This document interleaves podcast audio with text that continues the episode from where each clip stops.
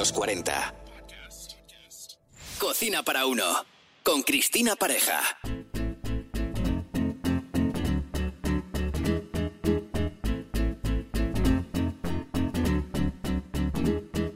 Bienvenidos a este nuevo episodio titulado Recetas clásicas que no pasan de moda. Un placer acompañarte. ¿Cuántas veces hemos escuchado si esto funciona hay que seguir con ello? Pues exactamente igual ocurre con las recetas de toda la vida. Gustan mucho y por eso las repetimos una y otra vez. En esta ocasión trataré el podcast bajo mi experiencia como cocinera y para que tus recetas queden perfectas. Además te descubro cómo conseguir unos platos en su punto y con la cantidad justa para una persona. O si te apetece compartir, solo sería añadir un poco más a cada ingrediente. Ya que son recetas de elaboración larga y aprovechando el tiempo que se emplea en cocinarlas, es muy bueno cocinar más cantidad y congelar las porciones adecuadas para otras ocasiones. Como siempre indico, debe congelarse en un recipiente apto para la congelación y describir el contenido en el envase junto a la fecha que se ha congelado.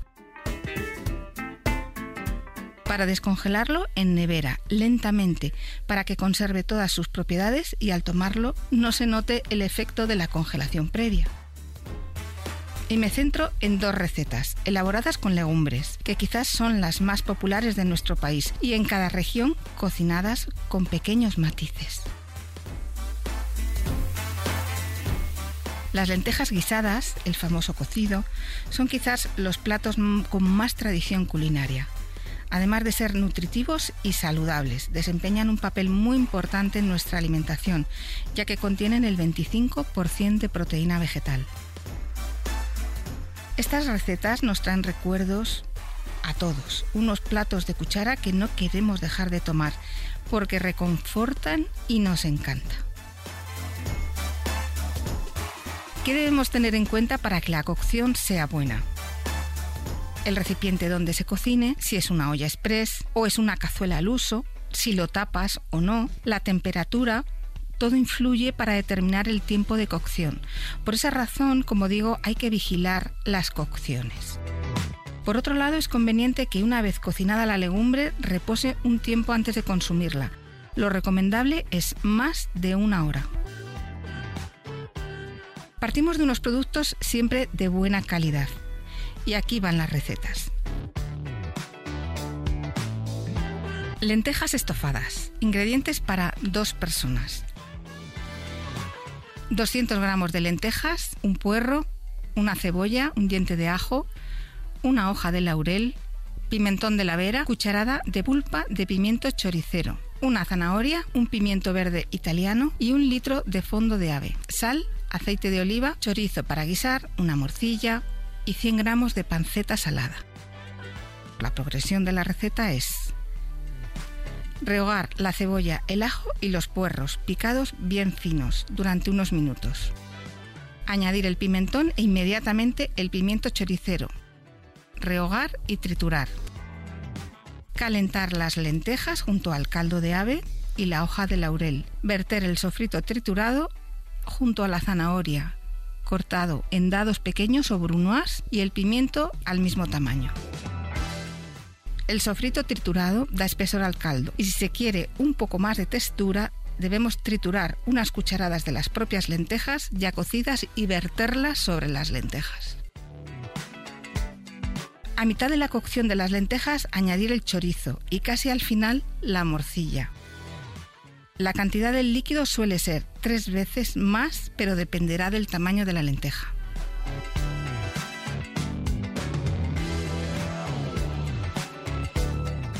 Y ahora vamos con otro de los clásicos que más nos gusta, quizás el más versionado de los platos tradicionales, el cocido. Un cocido tradicional es complicado de describir, ya que hay tantas formas de cocinarlo como cocineros y de tomarlo como comensales. De varios vuelcos, de uno o de dos, cada uno lo interpreta a su manera, aunque los ingredientes determinan el origen humilde de la receta. Con una elaboración larga, el resultado es un plato del que se puede elaborar, si sobra, otras tantas recetas. Del caldo más sopa, de la carne la ropa vieja o un estofado con los garbanzos, añadiendo un sofrito, se pueden hacer muchas recetas de aprovechamiento con un cocido, incluso las croquetas de cocido que tanto nos gustan. En definitiva es un plato muy completo. Y aquí va la receta. Ingredientes. 3 huesos de ternera, la parte del tuétano, medio kilo de carne de morcillo, media gallina, 100 gramos de tocino salado, dos manitas de cordero, 150 gramos de oreja de cerdo, 200 gramos de jamón serrano, 200 gramos de garbanzos secos, medio puerro, dos zanahorias, medio repollo, dos patatas enteras sin piel, un chorizo para guisar, una morcilla de arroz, pimentón de la vera, un diente de ajo entero, sal y pimienta. Para la bola de cocido necesitamos un huevo, la carne de gallina de la cocción de los garbanzos, 50 gramos de tocino, 100 gramos de miga de pan, un diente de ajo, perejil picado, sal, harina para rebozar y aceite de oliva. Para el caldo de cocido, 100 gramos de fideos cabellín. Y la progresión de la receta es la siguiente. Remojar el día anterior los garbanzos. Comenzar quitando las impurezas de las carnes, hirviendo en agua y retirando la espuma del líquido. Añadir los garbanzos recogidos en una malla para retirarlos de una sola vez con el puerro y la zanahoria. Debemos ir retirando los ingredientes según se vayan cocinando porque no todos se cuecen al mismo tiempo. A la mitad de la cocción añadir el chorizo y la morcilla y vigilar para retirarlos cuando estén cocinados.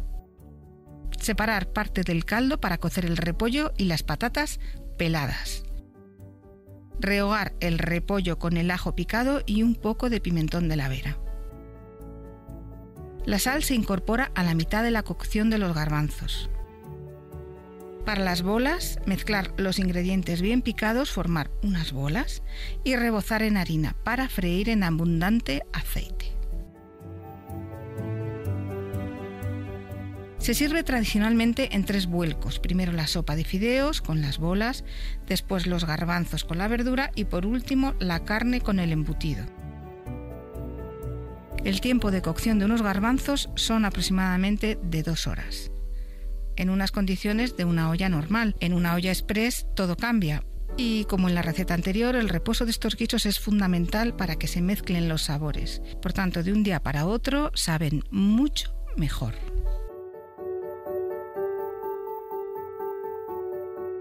Y hasta aquí el episodio de hoy. Muchas gracias por acompañarme y me podéis encontrar en las redes como Comemos a las 3. Nos vemos en la próxima entrega de Cocina para Uno. Hasta pronto.